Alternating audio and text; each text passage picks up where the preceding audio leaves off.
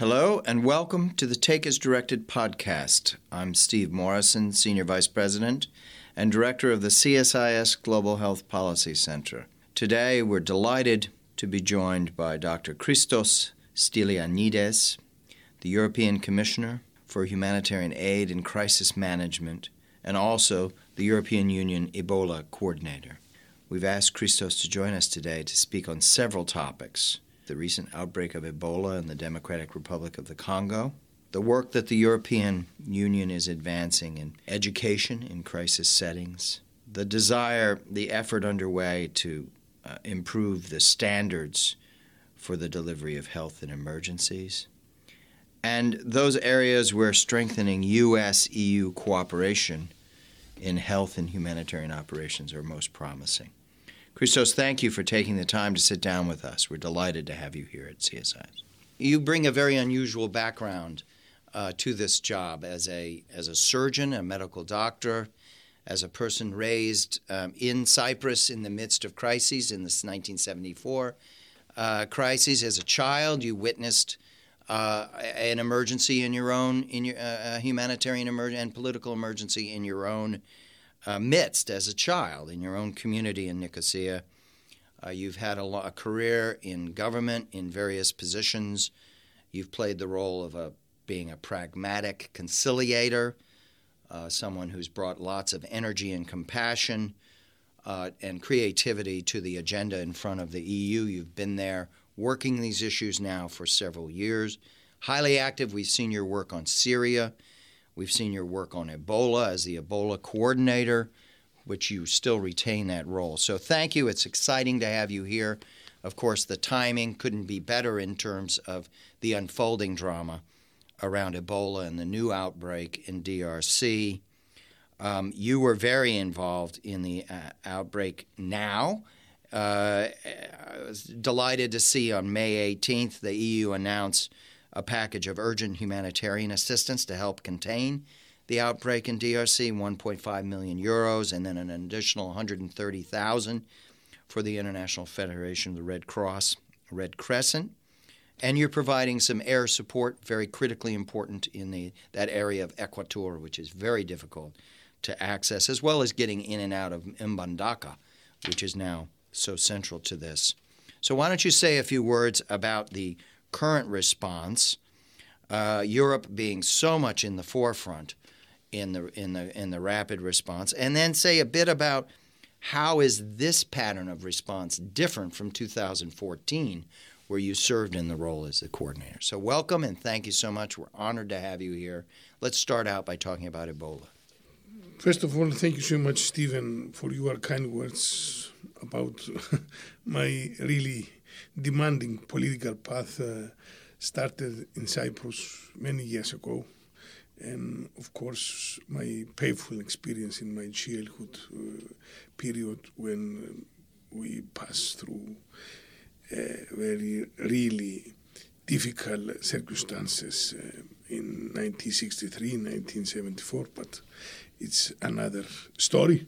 Now we have to focus on uh, the current situation on Ebola crisis. Um, what is happening now in DRC, Democratic Republic of Congo, is a stark reminder that uh, we must never be complacent when it comes to Ebola. We must remain vigilant. Uh, you know that uh, the international organization, the international body uh, responsible for coordinating our response, our common response, uh, of course, is the World Health Organization, WHO. From the very beginning, uh, as Ebola coordinator in our institutions inside European Union as a whole, I've been in constant contact with the WHO and especially with uh, Dr. Tedros, the director, general director. As you said, European Union is always at the forefront when it comes to provide humanitarian assistance, both in terms on funding and in kind. And uh, let me say here how proud I am for the fact that the European Union remains the global leading force in humanitarian aid. We are the biggest humanitarian donor in humanitarian field. The case of DRC highlights the wisdom of the practical measures we took after learning from the previous uh, experience uh, for Ebola outbreak in West Africa in uh, 2014.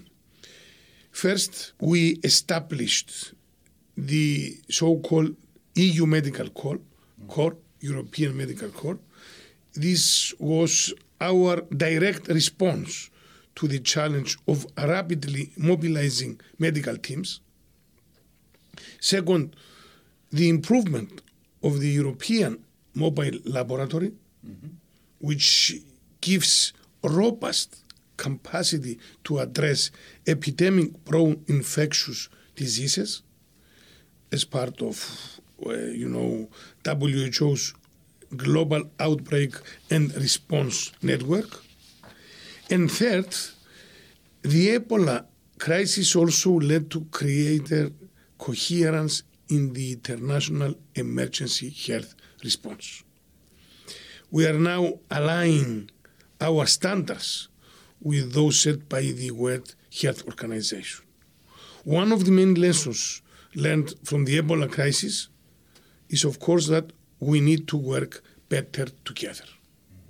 This is, for me, uh, it's really crucial because uh, I remember uh, my first visit in November 2014 in the three affected countries Liberia, Sierra Leone, and Guinea.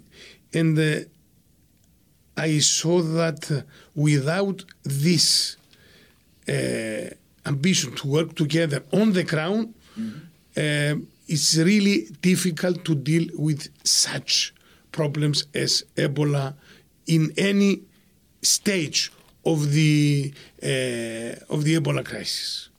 So, together with the U.S., we have a common interest in improving rapid public health response in the context of epidemics.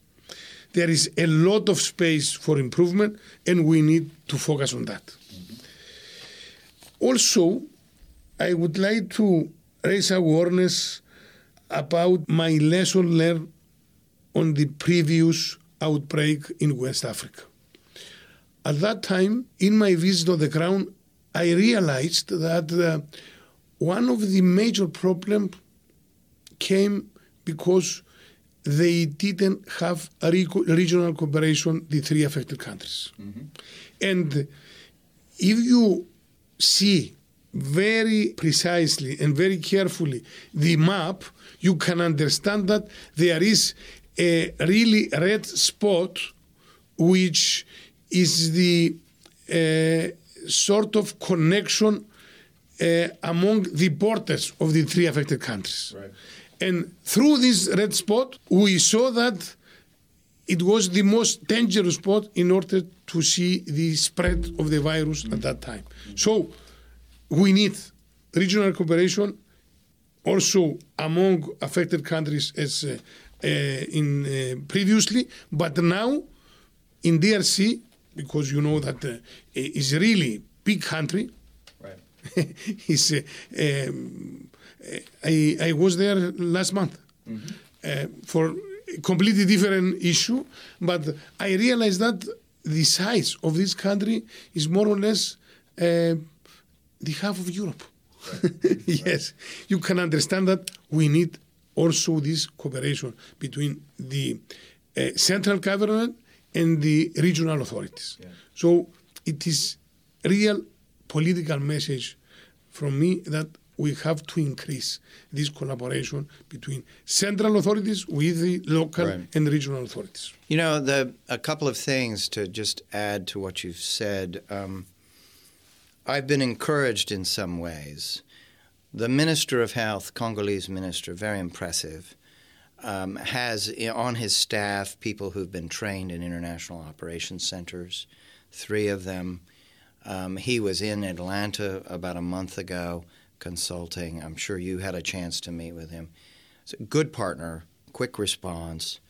I was encouraged by the speed and the high level leadership engagement. Dr. Tedros, Peter Salama, Dr. Moeti, MSF, uh, Wellcome Trust, the mobilization, EU, CDC, Africa CDC, the AU, CDC, the mobilization, the fact that we now have a vaccine as a tool, that we have the uh, pandemic um, emergency fund at the World Bank, the pledges towards the response now for 90 days is almost all the way up to 57, 59 million dollars. It's it's really it's we've learned a lot in this period.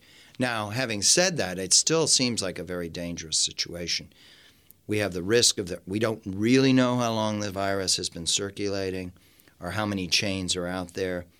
We have the threat to the urban environment, 10 cases, 3 who left the facilities last night, one who's still unknown.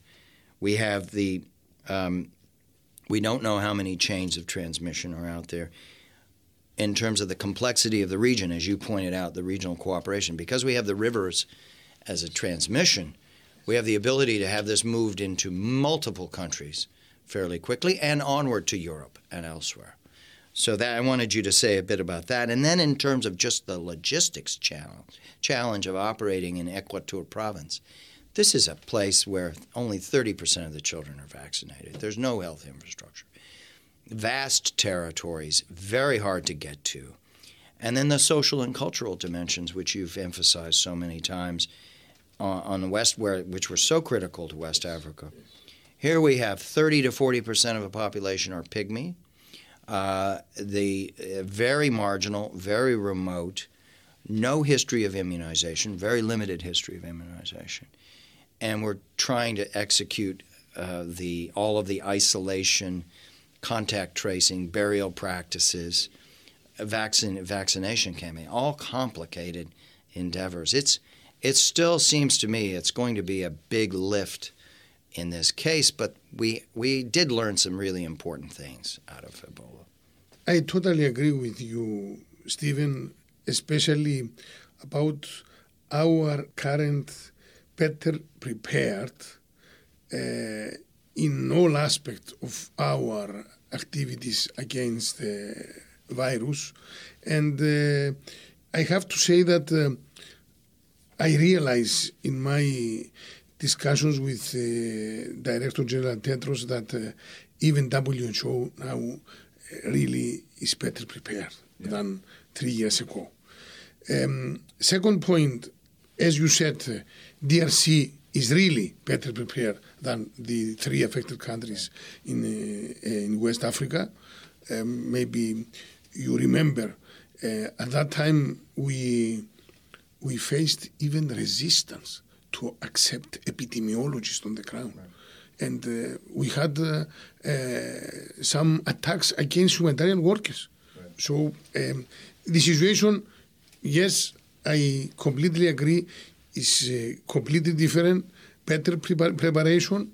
But as I said, um, from my experience, um, we must uh, never be complacent with Ebola. uh, and as you said, um, the case in Mbandaka, this town which really connected through river with Kinshasa, it's a really danger sign signal that we have to increase our alert and to send there more medical teams, you know, through EU Medical Corps, through our uh, uh, European uh, emergency mechanisms, we already mobilize our countries and uh, our assistance. As I, I saw yesterday, some French uh, doctors, uh, medical personnel, they already uh, deployed there, and also really very specific assistance by our partner in, our European Union Civil Protection Mechanism mm-hmm. from uh, Norway. Mm-hmm. So the situation definitely now is better in comparison with the situation in the three affected countries in West Africa three years ago, but no complacency. We have to be on alert and we have to definitely, day by day, to increase our cooperation and our coordination on the ground. Yes, thank you. Let's um, shift the discussion a bit. You've been very active on uh, uh, introducing a new initiative on education in crises. Very important endeavor. This has been ongoing for some time as a priority of the EU. Um, tell us a bit about where that initiative is moving. It's terribly important. Uh, you've really distinguished the EU as a leader in this area. Tell us a bit more about that. You know that uh, my cabinet and my people in my services, they accuse me that I have an obsession on education emergencies. And my answer yes, in our life we need some positive obsessions. and why not? Yes, um, I have passion on this field. And uh, as soon as uh, I became a commissioner, I realized the big, the big gap between the time a conflict began and the time national authorities, even international uh, partners, could provide any basic education. And this gap definitely is really dangerous in any conflict area. I saw in Bekaa Valley, I saw in Jordan, I saw in areas affected by Boko Haram's initiatives uh, close to Lake Chad. So this is why I I got this obsession on education emergencies because I saw on the ground this necessity. Um, you know, education is the most uh, chronically underfunded sector right. in emergencies. Right. Almost 75 million children have their education disrupted in emergencies and crises. Syria, Iraq, Afghanistan, DRC, South Sudan, the list is long and unfortunately keeps growing. These children have no prospects, they have no hope, and they risk falling victim to violence, sexual abuse, forced labor, forced recruitment, radicalization, and forced marriage. Yes. We must give these children prospects and hope uh, through education. This is the only way. This is what my decision to increase our budget for education matches to 10 times 10% in uh, 2018 is all about. Yes. Education in emergencies, uh, for me, is our moral duty. Our moral duty to the millions of children around the world who have no access to quality learning. And it is also a strategic investment in global peace and prosperity. Maybe it's the most strategic investment in any crisis. Um, because education, above all, is a fundamental human right. Correct. So tell me, is what is the interface with the U.S. on this? Is there, uh, as you are launching this, as you're moving, been moving this forward, how do you how do you interact with the United States on the education piece of this? Look, um, frankly speaking, in my meetings with uh, my interlocutors, um, I found uh, really common understanding, mm-hmm. no doubt. But the European Union approach and our decision to increase mm-hmm. our budget eight times in three years from 1% to 8% is really pioneer approach yes and uh, um, because you know that the global target on this field is only 3% correct so i strongly believe and this is my political um, conviction mm-hmm. that we have to invest in education. Do you feel like? Do you feel by taking this dramatic step of in the space of three years, um, increasing so many fold, right? Eight hundred percent, maybe a thousand percent. Um, will that stimulate? Will that leverage money from other donors, from the U.S. as well as other donors? Do you feel? No, because um, I strongly believe that all of us mm-hmm. in this community, we know well, we realize many times on the ground that the needs are so much, yeah. and uh, it's um, it's difficult to uh, accept that someone is going to uh, to handle their contribution because of my decision to increase right. this budget. I think uh, the the situation on the ground is uh, so painful about education, and this is why I insisted and on where my. Do, where do you expect to see the greatest results? Uh, you focus. You expect to see the greatest results in Syria, in uh, exile populations in the neighboring states, in Lebanon and Turkey and elsewhere. Look, frankly speaking, we we saw uh, the most important improvement on the ground in Lebanon and Jordan. Yeah. But also in some African countries uh, around Lake Chad. Mm-hmm. So why I focus uh, in the middle on the Middle East? Because uh, I visited a lot.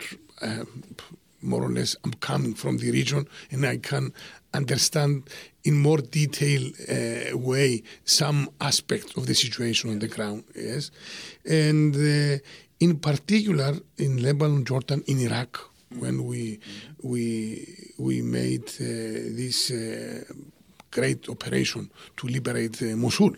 Yes. yes, and in some Kurdish uh, areas also. Um, I saw that the only shield against radicalization mm-hmm. and against forced recruitment, especially when the children pass their teenager period, mm-hmm. is a sort of education protection. Correct.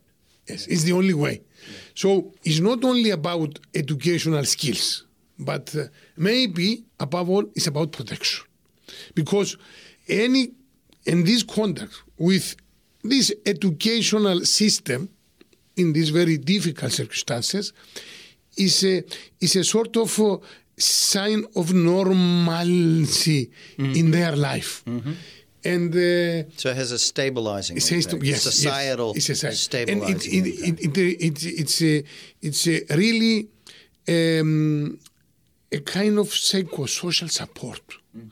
And uh, I saw just uh, outside Mosul a year ago, and uh, I saw the, the faces of these children when they they had this contact with their ch- teachers. Yeah. Yes, Christians or Muslims, and this is another excellent uh, example that through education emergencies we can see that humanitarian assistance could be a real instrument for for reconciliation, mm-hmm. because these children at this critical time, they can realize that regardless of the different religions, regardless of the different ethnic groups, they can go together through education. And of course, we need to connect and to link this first stage education emergencies with national curriculum and with medium and long term. But first of all, we have to start education process. And we have to start education process in emergency situations. Thank you for joining us for today's episode of our take as directed podcast featuring dr christos stylianides the european union commissioner for humanitarian aid and crisis management and the european union ebola coordinator we invite you to subscribe to take as directed so that you can never miss our latest episode and for more information on our upcoming events and recent publications, please visit the csis.org Global Health Policy Center program page. Thank you.